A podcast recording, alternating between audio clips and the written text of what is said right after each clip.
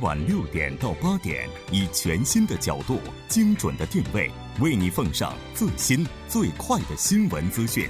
锁定《新闻在路上》。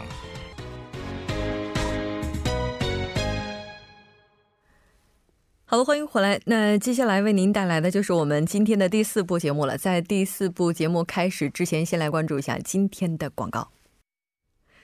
好的，欢迎回来。那接下来马上要为您带来的就是我们今天的我们今天的两个世界了。其实刚才哈在广告之前，我真的是差点没忍住，直接就把徐老师给请出来了。还好反应过来，先听了广告。那我们接下来依然是这个一起来进入两个世界，同一事件从不同的视角去体会去。看一看到底有怎样不同的一些看法。马上请出栏目嘉宾徐明季老师，徐老师你好。啊，主持人好，听众朋友晚上好。非常高兴和您一起来了解今天的两个世界。韩国的《朝鲜日报》近日是援引了韩国国防部长官金永武的一段话，说韩国如果能在二零二三年之前完成新一轮的防务改革，届时呢将会从美国的手中收回作战的指挥权，战时的作战指挥权。那报道称，这是韩国军方首次公开。提出收回战时作战指挥权的确切时间。不过，收回的同时，人们担心的就是韩国的安全问题是否会受到影响。那咱们今天就来了解一下，针对是否收回战时作战指挥权的两个声音。那我们了解到，韩国的国防部长官宋永武啊，已经是前往青瓦台向总统文在寅提交了国防改革二点零方案。呃，其实这个推进国防改革啊，是这个文在寅总统呢，在这个总统竞选期间呢，他提出的一个口号，也是一个公约。嗯，那么这个国防改革里面包括哪些东西呢？就是包括这个杜绝国防采购弊端，嗯，还有这个刚才说的收回战时作战指挥权，啊，主导韩美联合防卫作战，还有呢，就最终呢，就是要实现这个自主国防，这是。这个他的一个目标，嗯，那么这一次呢，这个宋永武防长呢，他这个拟定了所谓的这个国防改革二点零方案，就是把这些内容呢，大部分都包括在里面了。嗯，是的。那但是我们看到美国这方面好像回应并不是特别的积极。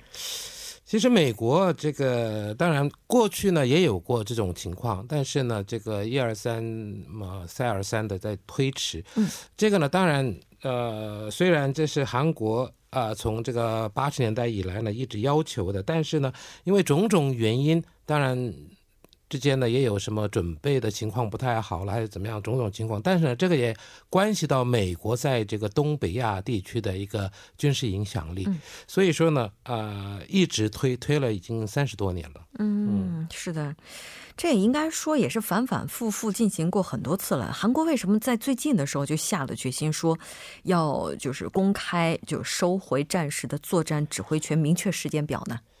因为这个刚才我也说了，就文在寅总统在这个总统候选人期间呢，他就说要在他的任期内呢把这个战时作战指挥权给收回来。嗯。啊，这个其实作战指挥权呢分两个，一个叫这个平时作战指挥权，另外一个叫战时作战指挥权。那平时是什么呢？就是和平时期平常的一个作战指挥权。嗯。那么战时大家都知道，战争爆发的时候，那个时候的指挥权。那么在之前，就是在一九九四年呢，韩国已经收回了这个所谓的平时战争作战指挥权。嗯。那么现在呢，就剩下一个战时。其实平时和平时期呢，也没有什么战争，所以其实也没有什么，嗯，什么很很重要的。但是呢，战时作战这个一切呢，是关系到一个国家，因为这个如果说韩国在半岛上，当然不希望有这件这样的事情。但是如果发生了呢，那么这个战争的指挥由谁？那么在韩国的话，韩国当然想要指挥这个战争，但是呢，因为种种的原因。当然，这里包括一些什么一些武器装备啊，一些系统啊，像等等的这些设备呢。这个想想看的话呢，啊，过去的政府一直认为说还是需要依赖美国，所以呢，这个一直拖。其实，在这个二零零七年，这个当时这个卢武铉呃总统时期呢，也提出过是要把这个呃战时作战指挥权给拿回来，但是最后呢，还是没能这样做。确实这样的，而且其实最近的话，随着南北韩之间这个关系回暖哈，像前一段时间的话，这个南北首脑会谈进行之后，然后又商定了高级别会谈的时间。其实，在这样的一个局势之下啊，可以说收回战时的作战指挥权，大家也是可以理解的。嗯，但是近日来的话，应该说这个高级别会谈被临时取消。嗯，然后现在这个情况又不是特别特别的明朗的一种情况之下，所以说大家觉得。变数这么多，那现在马上就要求收回，这个是不是有点操之过急？但是这个也是这个保守和进步两大阵营的看法，对这个问题的看法是不太一样的。嗯，因为这个。我们从过去的一些例子来看的话，我刚才说了嘛，这个二零零七年二月，这个在美国华盛顿呢举行了所谓的这个韩美防长会谈。嗯，那么在这里决定了，那个时候是卢武铉政府已经决定说是在这二零一二年的四月十七号呢，就是韩国就收回这个战时作战指挥权。嗯，这是这也是进步阵营的嘛。嗯，啊，那么之后呢，这个到了这个二零一零年六月。那么这个时候呢，在韩美韩美首脑会谈的时候呢，又把这个推迟到二零一五年的十二月一号，嗯，就是把这个战时作战指挥权。那么到了二零一四年的十月呢，在这个啊第四十六次这个韩美安保会议上呢，又推迟到了这个呃本世纪二十年代的中期以后。所以说呢，这样一直一直推下去的话呢，有人就担心说，那这样的话呢？永远我们韩国就拿不回来这个战时作战指挥指挥权了，所以说呢，在这一方面呢，啊，因为因为现在的这个文在寅政府呢，也是属于这个进步阵容的嘛，所以说他上台以后呢，他就要说这一次呢，在他任期以内，啊，希望能把这个战时作战指挥权呢给拿回来。现在的情况是这样的。也就是说，文在寅总统他这个态度还是非常明朗的，就希望在接下来这几年的时间之内把这个事情给解决了。嗯，但我们也看到现在反对的声音也是比较多的啊。那大家反对的这个原因，应该也就是和目前半岛这个变数太多有关吧？对呀，因为这个要反对的大部分都是这个保守派的人士，他们说这个北韩呢反复无常，出尔反尔，一会儿这样，一会儿那样。啊，像这次又说了，你看，本来都说好了，现在又突然说是啊，要什么呃推迟，无限期的推迟这个高级别会谈。你看，像这样的对对方在存在，我们怎么能轻易的啊就不要美国的这个保护啊？再说，北韩有核岛，那么我们韩国以自己的力量能不能对抗他们的核岛？若不行的话呢，那还是需要美国的这个这个一个保护。那么在这种情况下呢，他们说，一直以来呢，因为他们都是出尔反尔，所以说在这种情况下，如果现在说啊，时机不错了，现在是和平的氛围了，那么我们好，那我们就把这个收回来。那么到时候如果再恶化了的话，双边关系再恶化了，那么到那个时候，北韩又偷偷的又研发了核武，嗯，那么那个时候你该怎么办？所以说，以目前的情况呢，韩国在各个方面还没有做好充分的能。这个收回这个战时作战指挥权的准备，所以说呢，现在还不是时候，还要再再继续下去。所以说呢，这样的话呢，如果说现在我们说是这个要在这个二零二二三年嘛，如果不然的话呢，你再推的话，那不要推到什么时候去了？嗯，但现在可能就是有另外一个问题，因为除了文总统之外，就之前的韩国总统也是有人提到过，说应该要收回。战时的作战指挥权来保障韩国国防的独立，实现自主国防。那其实这样的一种说法，它也是很有道理的。但收回之后，就像刚才徐老师您提到的，可能这个准备还是不足的，所以它的弊端或者说它的这个好处啊什么的，也都是非常明显。其实反对的有反对的理由，那么赞成的呢有赞成的理由嘛？那反对的理由是刚才那么多，那么赞成的理由是什么呢？现在已经过了好几十年了。韩国的这个武器装备呢也越来越先进化了。那么现在呢，韩国在促进什么呢？所谓的这个 kill 啊 kill chain 就杀伤链，嗯，这是先发制人的。还有一个呢，就是韩国型导弹防御系统啊，这个是防御的。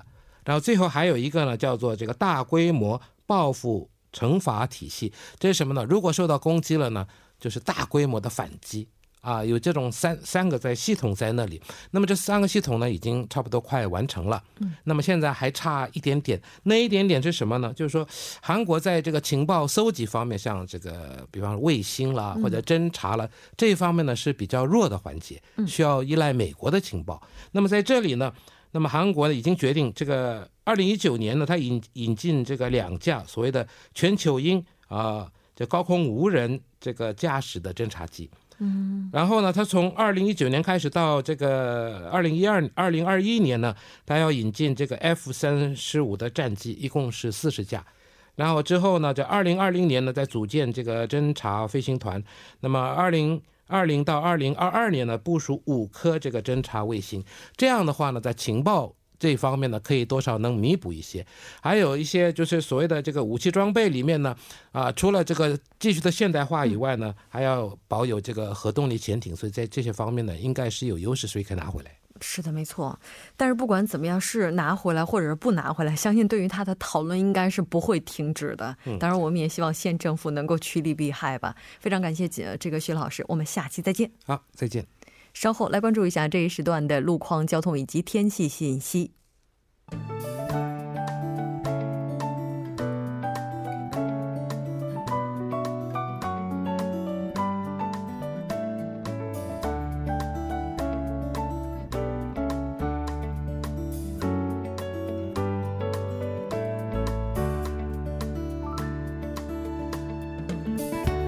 晚间七点四十三分，依然是由程琛为大家带来这一时段的路况及天气信息。继续来关注晚高峰时段首尔市的实时路况。第一条消息来自东部干线公路义政府方向圣水高速公路连接口至城东高速连接口，目前呢在该路段的一车道上出现了故障车辆，受其影响，一车道暂时无法通行，还望后续车辆参考相应路段提前变道行驶。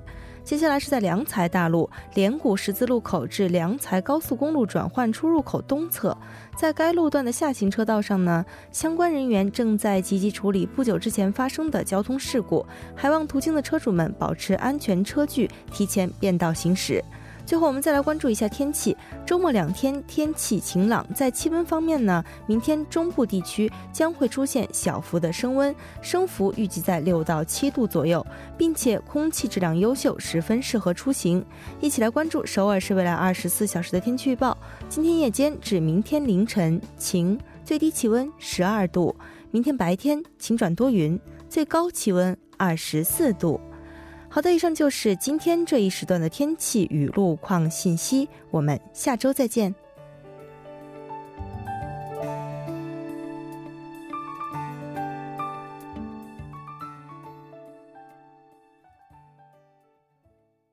民生零距离，零距离倾听民生，第一时间反映民意。接下来马上就要请出我们的采访记者于善光，于记者你好，你好。非常高兴在周五的晚上和您一起来倾听市民的心声。首先还是要来看一下今天您给大家准备的主题是什么？今天的主题是大学文化庆典禁酒令。这个我们其实之前在节目当中也探讨过应该是和前一段时间政府出台的一个规定有关系。对呃现在五月份了嘛大学界吵吵嚷嚷充满朝气的气氛令人感觉到又一个 tiktok 这些人的到来。其实韩国的这种大学庆典文化里就少不了喝些酒，但最近政府发布的禁酒令，也许给他们呃泼出去了一盆冷水。嗯，啊，咱们节目里的这个讨论板块这个新闻放大镜中有法律嘉宾也提到过，呃，教育部的这个公文并不是禁止校园内喝酒，而是校园内禁止卖酒，通过禁止卖酒来减少喝酒的量的意见。针对这样的观点，不知道在呃在校大学生和在韩国读书的中国留学生有什么样的看法啊？我特别想了解一下。对，那其实大家有什么样的一些想法，也是很多朋友都非常好奇的。那咱们今天就来跟随于记者的采访音频，了解一下。啊，您好，我是安阳大学教养学部的李颖教授。啊，是的，我是比较支持和赞成的。我觉得是这样的，禁止售酒，但是并不是禁止饮酒吧。学校本来就是一个学生学习的地方，学生学习的殿堂，所以我觉得在学校售酒有些不太合适。呃，不过文化庆典这样学生的节日中呢，学生有兴趣于饮一些酒呢，学校是理解的。所以学生呢，通过个人的一些方式，从便利店买回来一些酒，在学校饮呢，学校呢是可以理解的。好，呃，我来自上海，现在在高丽大学读博士。我觉得可能学生们一开始会有一些抵触情绪吧，但是我觉得，呃，其实挺好的，因为，嗯，我也看到过很多在学校里，呃，因为喝醉了，然后做出一些不太适当的举动的学生，其实怎么说，对自己或者对别人来说都是，呃，应该是不太好吧。我是来自蔚山的二十四岁大学生。那我反对这种政策，因为没有酒的大学文化庆啊，就像没有馅儿的馅儿饼一样，乏味的很。再说，说是大学文化庆，但也不是只有大学生在里面，也有很多普通市民参与进来，享受着文化庆活动。所以，如果一味的禁酒，更多人呢会到其他能喝酒的地方。或者有的呢，干脆从外部拿酒进来，我想这会造成更大的隔阂。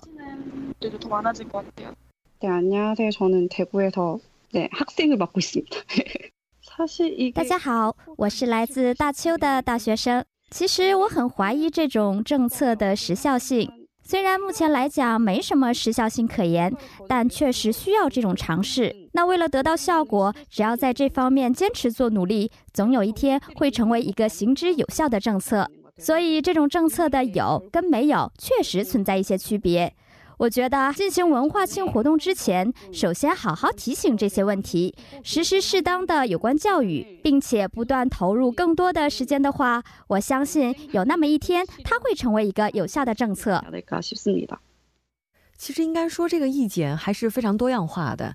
有教授是赞成的，觉得这样一个政策也是能够从某种程度上遏制大学生在校内饮酒。但我刚才也听到了一个反对的声音啊，这个女孩子说了，那其实这个在校园里不卖酒，并不意味着说不能喝酒，所以还是有人在外面买了，然后带进来，对，这还是能喝的。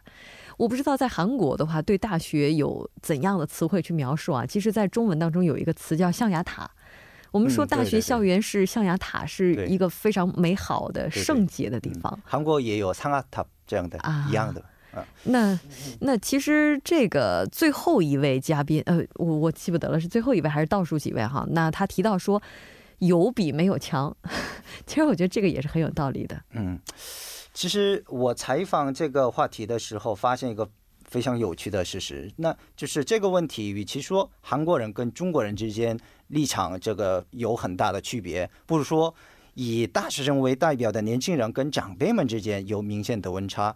很多年轻人、年轻的大学生认为，대학축제是一种什么大学生活的一个呃大学生活文化的一个部分，啊，觉得平时他们学习啊、找工作啊，受。受委屈嘛， 说哪怕就这一天进行的跟同学们玩一次，玩个痛快，缓解压力也无可厚非。但是这项这种取向啊，呃，在中国留学生之间也可以发现的，只不过是因为在中国没有类似的这种文化嘛，所以呃，他们之前没有接触过罢了。是，那如果说下达的这条禁令它并不能够起到特别有效的一个成果，那为什么教育部这次会下发这个公文呢？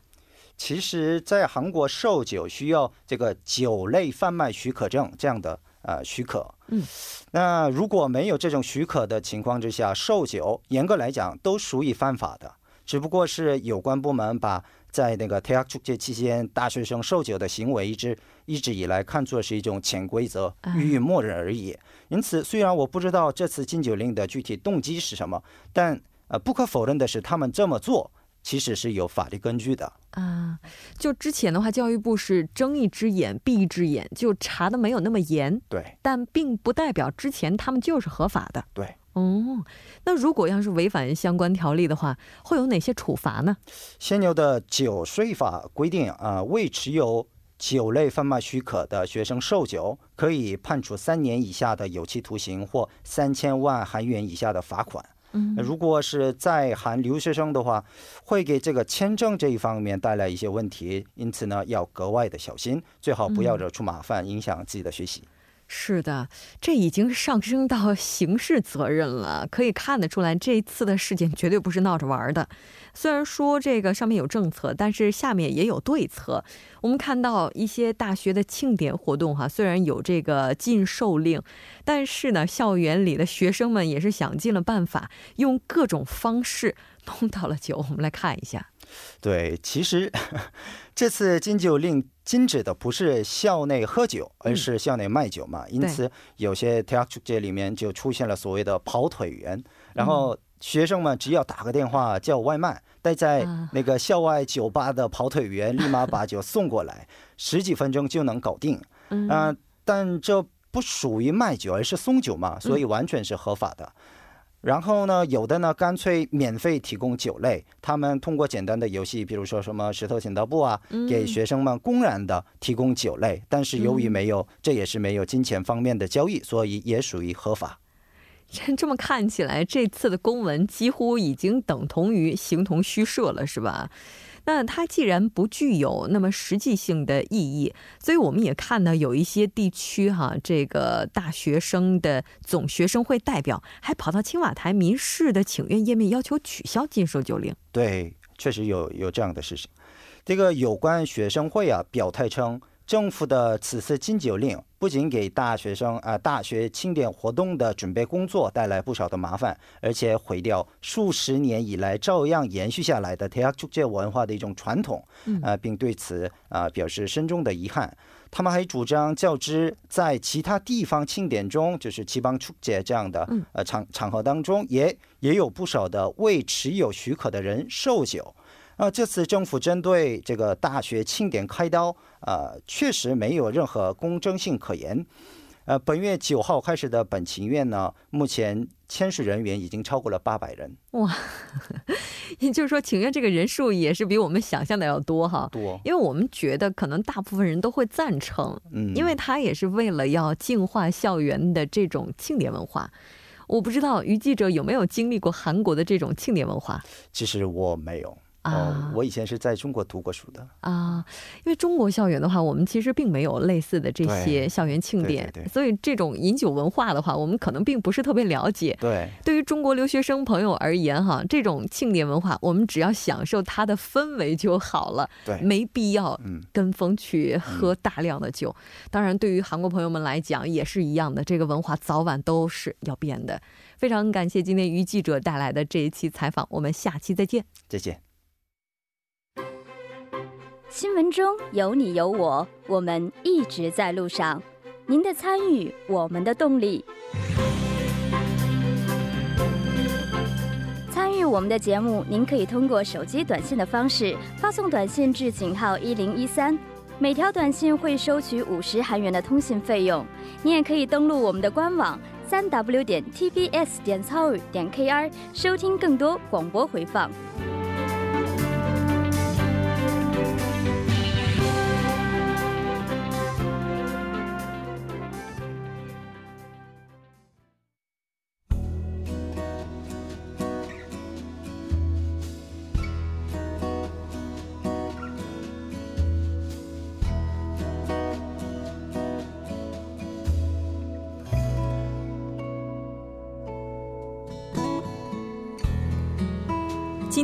我们以一则寻人启事来结束两小时的节目。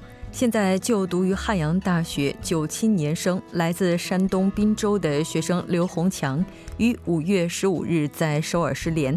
现在他的家人以及亲朋好友都非常的焦虑。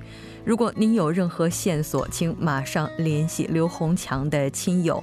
联系方式：中国国内的手机号码为幺三七九二二五七二五零。幺三七九二二五七二五零，韩国国内的电话号码是零幺零二二三七幺六九八零幺零二二三七幺六九八。那你也可以添加亲友微信，微信号码是大写的 M I G U N O O。那再来说一遍，微信号码是 m i g u n o o。应该说，近年来留学生的人数不断增加，也是在安全方面，我们也看到了存在很多的隐患。那当然，希望大家能够从思想上以及行动上做好各种安全防范工作，避免意外事故的发生。那当然，我们同时也希望刘洪强能够安全归来。